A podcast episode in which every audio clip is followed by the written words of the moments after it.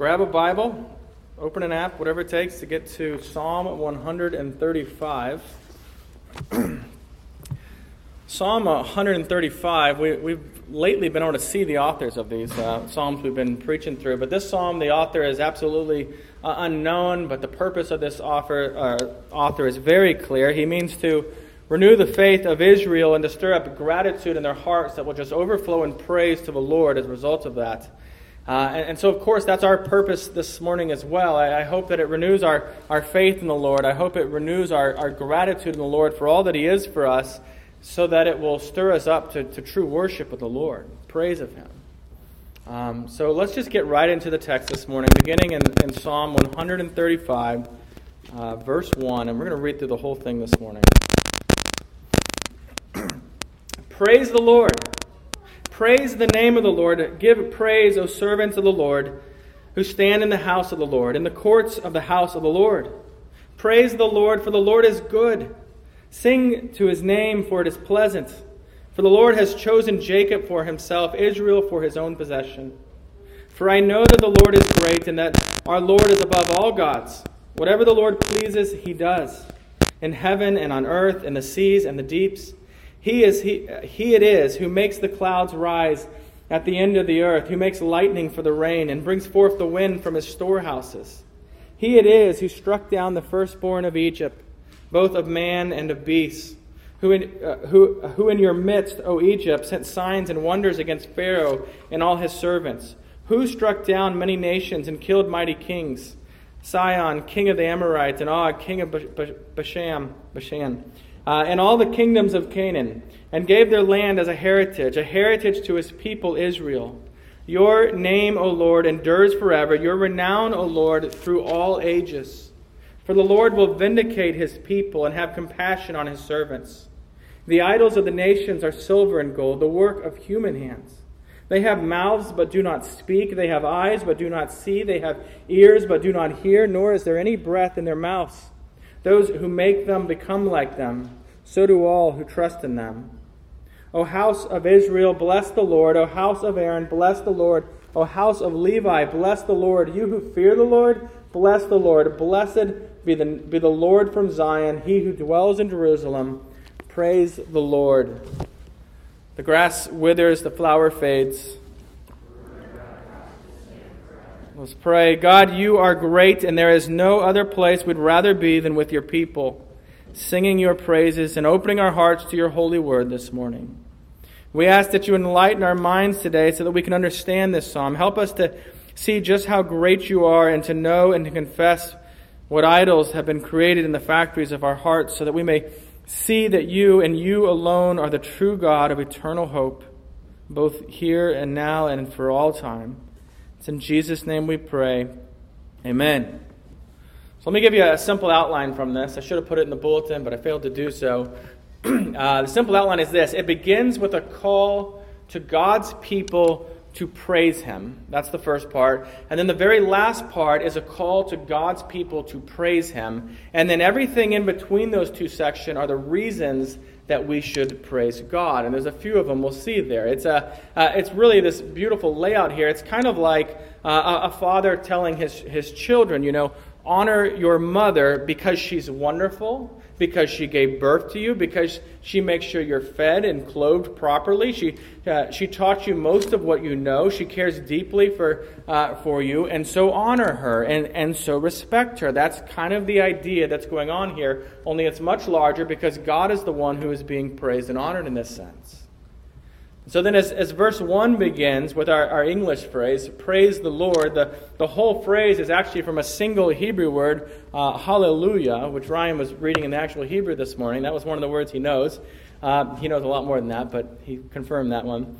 Uh, anyway, that, that word and that phrase appear in this psalm right here seven times. We see it two times right here at the beginning, and then five times on the end. And so uh, in the Hebrew, it's this hallelujah, hallelujah, and then at the end, you know, five times going through that.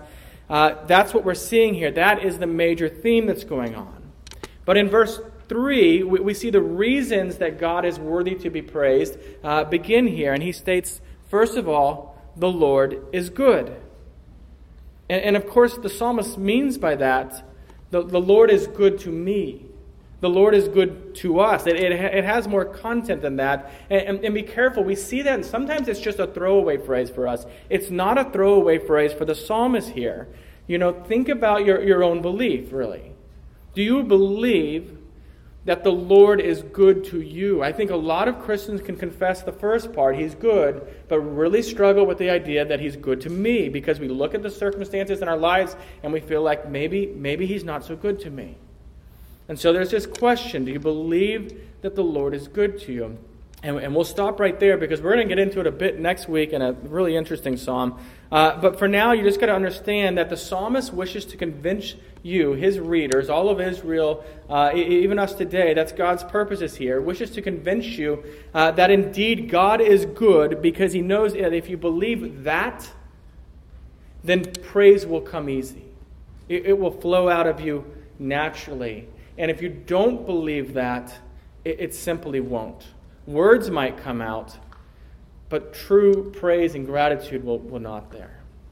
And so then, even as you, you face challenges in your life, you, have got to be reminding yourself, you know, ver- internally in your mind, even verbally, if you've got to speak it out, you know, to say that, that phrase, the, the, the Lord is good. One of the most encouraging things I've ever heard is after I've, I've been with Christians who are suffering, it's just to hear them say that phrase yes, this, this, and this, but the Lord is good and, and just highlighting some of the amazing things the Lord has, has done for them. That's uh, where our psalm goes as well here, as far as pointing to what the Lord has done that is, that is so good. Uh, he, he's just, just as we might be coming to this, right, and asking, okay, so, so how is the Lord good? We can't just say that, but how is he good? And, the verse, first answer is there in verse 4. For the Lord has chosen Jacob for himself, Israel as his own possession. He, he's teaching them, he, he's teaching them that God chose you and you belong to him. You're, you're his.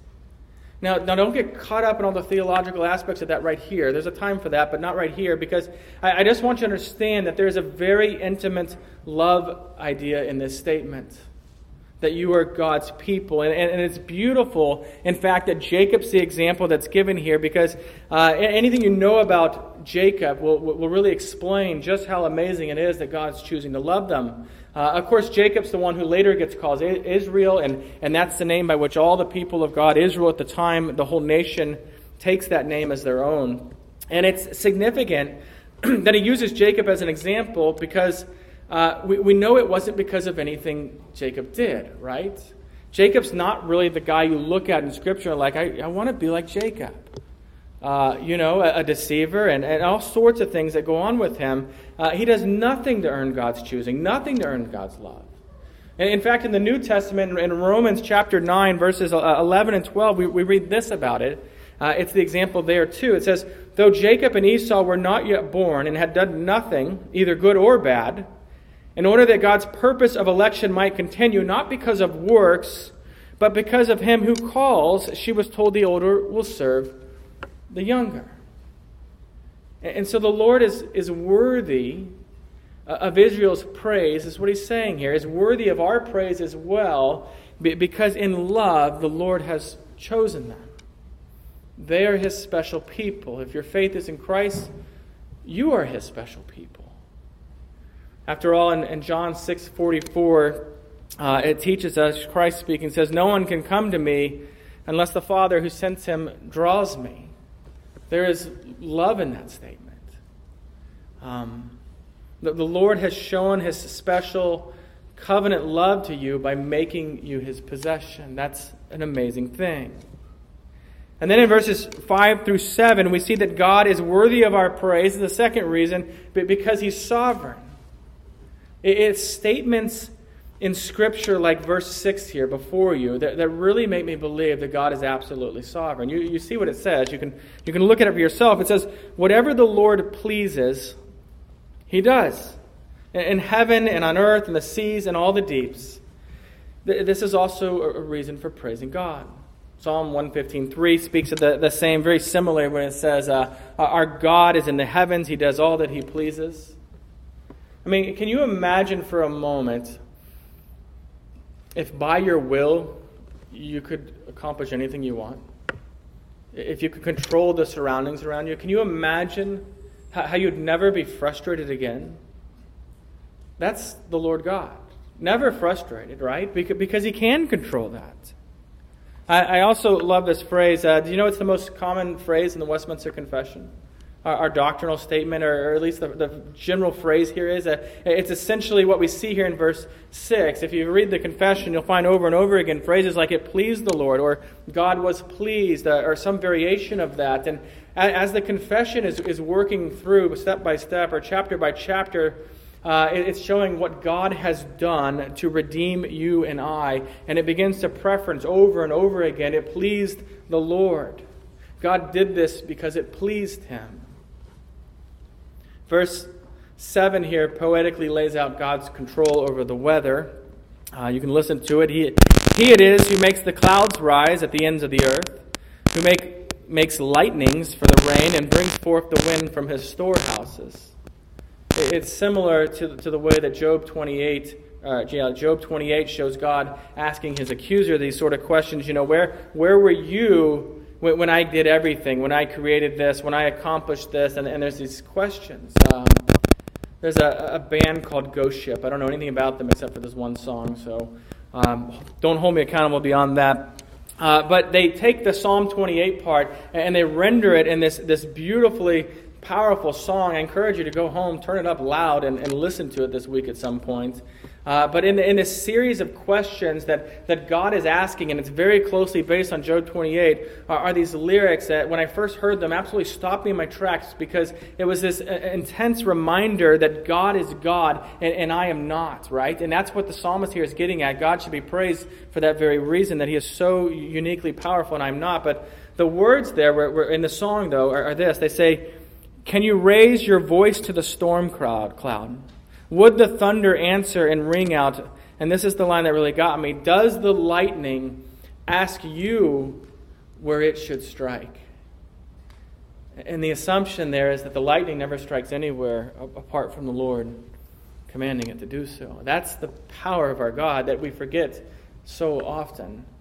And that's the point of the psalmist here. God is worthy of our praise because God is unlike all others. He is sovereign over everything. Even the rain and the lightning responds to his will. And then verses 8 through 12, we won't spend a lot of time here, but uh, 8 through 12 are just uh, recounting God's mighty deeds and, and, thus give another reason for, uh, that God is worthy of our praise. Verses 8 and 9, you can see there, they're remembering the Exodus when God delivered his people from slavery in Egypt and, and, and set them free. And then verses 10 through 12 remind them that God gave them the promised land by defeating the inhabitants. You see those specific names there, the victories over uh, Sihon and, and Og, these were the first victories that, that God gave this new generation of Israelites uh, after they came out of the desert. These were early victories that were going to be reasons for praising the Lord. In short, they are to praise God because He has fought for them, right? Israel didn't ultimately go in and defeat the enemy. God did it for them. He won the battles for them. God has done it for them. You and I, we, we too should praise the Lord because of the battles He's won for us. That, in fact, the fact that He's, he's saved us, right? Not from Pharaoh. You and I were never enslaved under Pharaoh, but, but He has saved us from sin and from the guilt and the consequences of sin. Jesus won for us on the cross what we could never, ever have accomplished ourselves.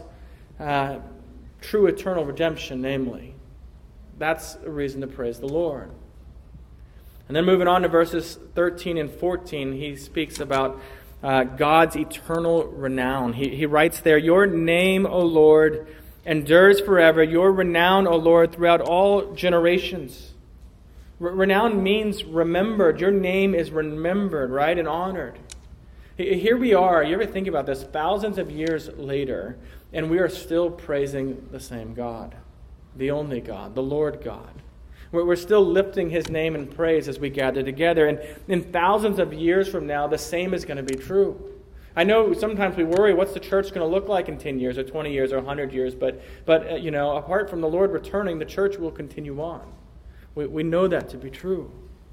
Verse 14 says the Lord will vindicate his people. Vindicate just means to, to prove right right? Uh, we, we like to be vindicated.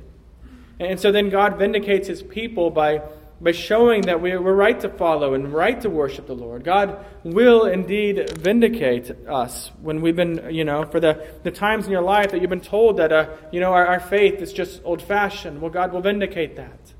Or when you've been told these morals, they're just incredibly outdated. Well, that will be vindicated. Or, or for trusting the scriptures, right? As if it's some opiate for the masses. That's the insult towards us. But the Lord will, will vindicate that someday. Don't you want to know that the Lord will indeed vindicate you? And notice who does it. The, the Lord will do it. You don't have to vindicate yourself. You don't have to vindicate God's name. He will do it. And so then we praise God not just for what He's done in the past, but for what we're sure He will do in the future as well. It's a praise of faith, right? Looking forward.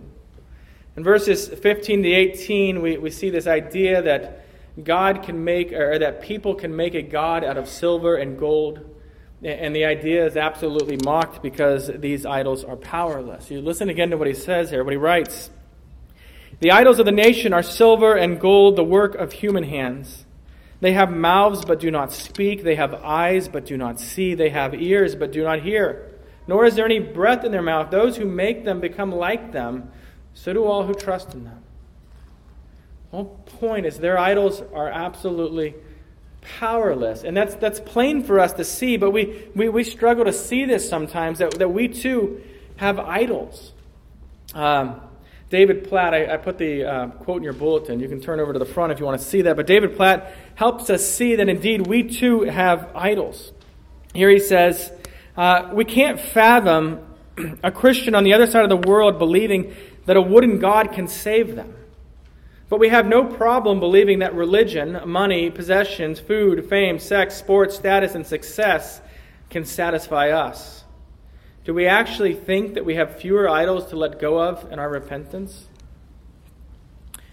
One way we make idols, and, and this is for us to understand, it's easy to look at other people's idols, but I want us really focusing in on what our own idols are. And one of the ways that we make idols is how we actually view God in our, in our own mind. Uh, it was A.W. Tozer who famously said, What comes into our minds when we think about God is the most important thing about us.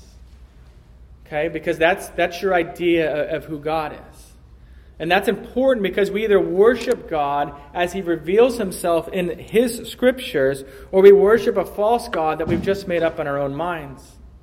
And far too often, as humanity, as humans, we, uh, we wish to worship a false God that we find really, really fits our needs better, or fits into our culture better, or, or somehow it's just easier for us to worship. And you see, the problem with, with false gods, even, even those that we create just in our own minds, is that ultimately they're not gods at all. Uh, we might worship them like they are, but they're not gods, they're, they're powerless. That, that's what Romans 1 21 through 23 is, is condemning when, when Paul there writes this. He says, For although they knew God, they did not honor him as God or give thanks to him, but they became futile in their thinking, and their foolish hearts were darkened. Claiming to be wise, they became fools and exchanged the glory of the immortal God for images resembling mortal man, and birds, and animals, and creeping things. You see, it's not that they don't worship. It's not that they don't worship, you know, lowercase God. It's, it's that they've created this false idea about who God is, and, and then they've worshiped that false idea. I think that's why, even in our modern culture, idolatry is incredibly tempting to us.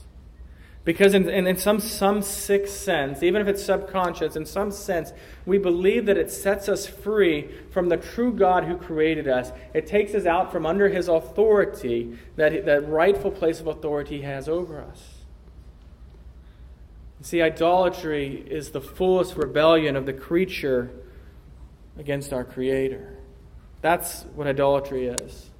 Uh, Joe, Joe Rigney, in his fantastic book, Things of Earth, puts it this way. This one's also in your bulletin uh, at the very beginning. He says, The heart of idolatry, then, is that we receive creation not as a gift, but as a God. We set the Creator and His creation in the scale of values, and we worship the gifts over the giver. Creation, rather than being a means of enjoy, enjoying the Creator, becomes His rival. We become fixated and entranced on God's good gifts, seeking in them something that we will never be able to find. Sex, food, approval, wealth, family, friends, job, nature, government, all of these become God's rival. All of these good gifts become God's rival when we hold them up as a God, when we worship them. Or as G.K. Chesterton said, using a much smaller economy of words, Idolatry is when you worship what you should use and use what you should worship. And as verse 18 points out here, those who trust in these idols become just like them, just as empty and hopeless as their idols. And so you and I need to know how to assess our lives, right? How do I identify my idols? And so listen, plain and simple, we worship who or what we value most. That's not a, a thing. It's not an, an argument to say that's the case. That just is the way we do it. Whatever we value most, we naturally worship. And so that's the question, isn't it? You, you got to ask yourself, you know, Brian, only put your name there. Don't say Brian, that'll be weird. But, uh, Brian, what do you value most? And you've got to ask yourself this question. No one else is going to be able to ultimately do this for you. What do you value most? And if you need follow up questions to know what I'm talking about here, maybe something like uh, who or what gets the best of your time? Or, or what am I willing to, to sin to obtain? Right? Or, or what causes me anger when I don't get it? Or if it doesn't go my way, then I might just throw a, a tantrum of some sort. What, what's, what might be, you know, what's causing you the most anxiety in your life, right? That, that's a way to kind of bring it to light. And, and eventually we begin to see who or what we are worshiping. And it, it could be a good thing. It usually is a good thing, right? A, a great relationship, a, a job that God has given you, a, child, a, a gift of God has given you of some sort that becomes an idol. I want to I want to show you something. Uh, if you got your Bibles before you, turn over to John chapter 12 here. um, I'm going to read this to you, and, and, as I do, I want you to be thinking about who or what Mary worships and who or what Judas worships here. Okay? Six days before the Passover, Jesus therefore came to Bethany where Lazarus was, whom Jesus had raised from the dead. So they gave a, uh, so they gave a dinner for him there, and Martha served, and Lazarus was one of those reclining with him at the table. Mary therefore took a pound of expensive ointment made from pure nard, and anointed the feet of Jesus, and wiped his feet with her hair. The house was filled with the fragrance of the perfume, but Judas Iscariot, one of his disciples, he who uh, was about to betray him, said, why was this ointment not sold for 300 denarii and given to the poor? He said this not because he cared about the poor, but because he was a thief. And having charge of the money bag, he, he used to help himself to what was put into it. Jesus said, Leave her alone, so that she may keep it for, for the day of my bur- burial. For the poor you always have with you, but you do not always have me. So you got to be careful here. Because we all know the right thing to do. Don't, don't just identify with Mary because Mary's right. She's so obviously right here. She's so obviously the one worshiping the Lord that we're like, it's Mary, I'm like Mary. Um, should be careful of that. And instead, you might want to ask this you know, may, maybe in some ways in your life, you're a little like Mary. And in some ways in your life, if you're honest, you're a little bit like Judas as well. I know that's scary to admit. And that's why I'm trying to encourage you to get there. And, and the reason is, is because the, the more honest you are with yourself, the better you'll be able to see the changes you need to make. The better you'll be able to see little idols, right? That maybe aren't huge in your life, but are indeed idols in your life. And so, so think about it this way, about this. Jesus is asking this question, right? Uh, most of us, if we were there, would have said, Well, yeah, he cares about the poor. Mary, why don't you care about the poor? You know, it would be an easy thing to say. He's, he's making a lot of sense. I, I think it's wonderful that as, as John's writing this, we get to see a little bit more brought back into this, that, that we know that his real motivation isn't for the poor. This is what he says to get what he really wants, which is, is he wants this money to be put into the bag so he can skim off the top of it. And if you remember, uh, you know, much more about Judas, you know that he betrays Jesus later for, for 30 pieces of, of silver for more money. So, what would you say is Judas's God? This one's obvious. You can say it out loud. Money? Y'all falling asleep on me? It's money, right? But, but what's really interesting here and helpful for, for me, and I hope for you as well, as we consider our idols, is this Judas doesn't hate Jesus. That's significant because we tend to think if I don't hate Jesus, then I must worship him. He, he's not out to get Jesus, right? He doesn't hate Jesus. He, he actually likes Jesus on some level. He's, he's been going around with them, he values Jesus on some level. He just values money more than Jesus. That, that's the only issue here. And, and so Jesus, Judas's idol was, was money. He, he worshiped money. He served money. And in fact, the betrayal of Jesus for the 30 pieces of silver is not some hate for Jesus. That's not what motivates him at all. It's actually an act of worship to his God, which is money. That's what it ultimately is. And so then the, the, the, question that we need to really you know, wring our hearts out with is, is, is this Is there anything today that you are valuing more than Jesus? And, and that's a hard one, right? Because everything starts to come to mind. Even now, I'm thinking, I need to preach faster so we can get to a World Cup game, right? Am I making an idol of that or not? That, that's the kind of question you start to asking, though.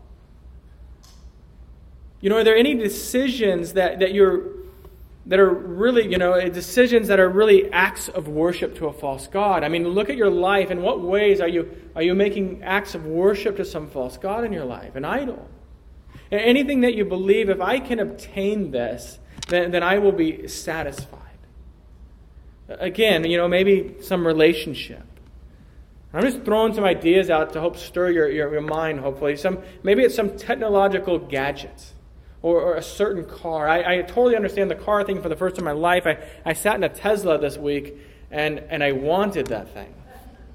Now, luckily, I can't obtain that thing no matter what I do, but um, I understand that. They, these are the things that come into our mind, but maybe it's something else. Maybe it's some career status or a promotion, or maybe it's just one amazing food experience after another, right? That becomes the idol that we seek after.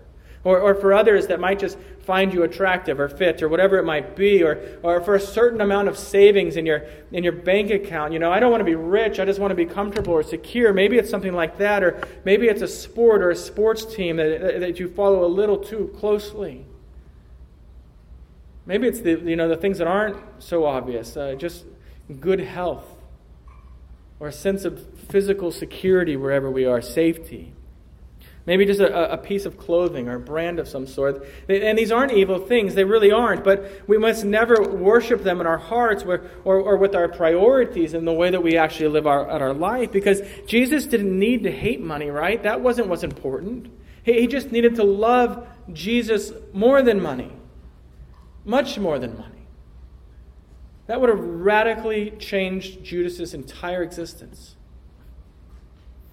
See, this identifying and, and, removing of idols in our hearts, this is an ongoing thing. It's one of those things you're not just going to walk out of here and do it once today, right?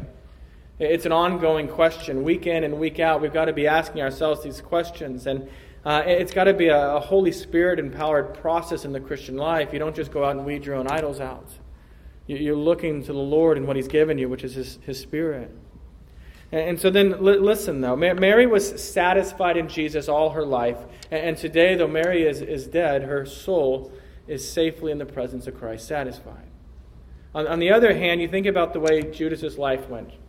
Judas's idol, his, his God of money, wasn't even satisfying in, the, in his life. He eventually goes out into a field and, and he kills himself. His God, his idol, was, was not great. But that's where our psalm is bringing us around. Our, our God is great. Our God is satisfying. And so, as we seek then to, to remove idols from the throne of our hearts, we've got to remember that, that Jesus gives us much more fully and much more graciously the very things that we are looking for in idols. You're going to them for some satisfaction. And they are not lasting, but, but in Christ, in the gospel, it is lasting, it is real. That's what you find what you really are looking for to begin with. That, that's why worship is a response of our seeing God and our, our knowing just how great God is. Judas didn't see the greatness of Jesus, but, but Mary did. She, she saw rightly. And, and our psalmist today, he sees rightly. And, and he's invited all here um, at the end of the psalm to, to see that God is great and to respond with praise. That's where it comes to an end. I, I love the way it ends. I don't know if you noticed when I was reading it, but it's, it's this almost like Oprah like statement there where he's like, you know, you get a car and you get a car, everybody gets a car kind of statement. Only what he's talking about is, is blessing the Lord, right? You see what he says? O house of Israel, bless the Lord. O house of Aaron, bless the Lord. O house of Levi, bless the Lord. You who fear the Lord, Bless the Lord. Bless the Lord from Zion, he who dwells in Jerusalem. Praise the Lord. Everybody, praise the Lord. And I don't know if you've noticed, but as we've been working through the Psalms, we're seeing this theme over and over and over again as the psalmist comes together and is trying to encourage others come along, let's praise the Lord. And you've got to wonder is this because our hearts are so slow to do so? Is that what's going on here? And yet he does. We, we need this encouragement. There is joy in praising God, joy for God because God is glorified, and joy for us because it refocuses our hearts where they need to be if we're to be satisfied in all that God is for us, all that, that God has given us in the gospel. I guess you got to answer that question. What does it mean to bless the Lord, right? Um, that's a phrase, again, we throw out so much, we sometimes miss. Well, to bless the Lord, it's the exact opposite of what your southern friends mean when they say bless her heart. Exact opposite, right? Because uh, here, to bless means to speak well of someone or about someone or things that they've done. That's why it's actually the exact opposite, right? We, we bless the name of our spouse when we're speaking well of them. You know, she's wonderful, he's kind, she's beautiful, he's handsome, she's compassionate, he's faithful, she's brilliant, he's, he's hardworking, and so on. When, that's the way you would bless the name of your spouse, and, and, and the way that we bless the name of our Lord is just to speak well of him. Isn't the Lord great? The Lord has saved me. Isn't the Lord wonderful? The Lord is worthy of our worship, things of that nature. Uh, ideas there, right? Anything that equates to me saying, My God is great, that is a blessing of the name of the Lord. Yes, in corporate worship, but also in all areas of life as our hearts just begin to overflow in worship. Not, not all worship is to music. Not all worship with hands raised high. Not all you know, worship looks like this, but all worship is esteeming God as the most valuable, most amazing person in all of, all of the world, all of history. And so then we, we, we could not be more secure than we are.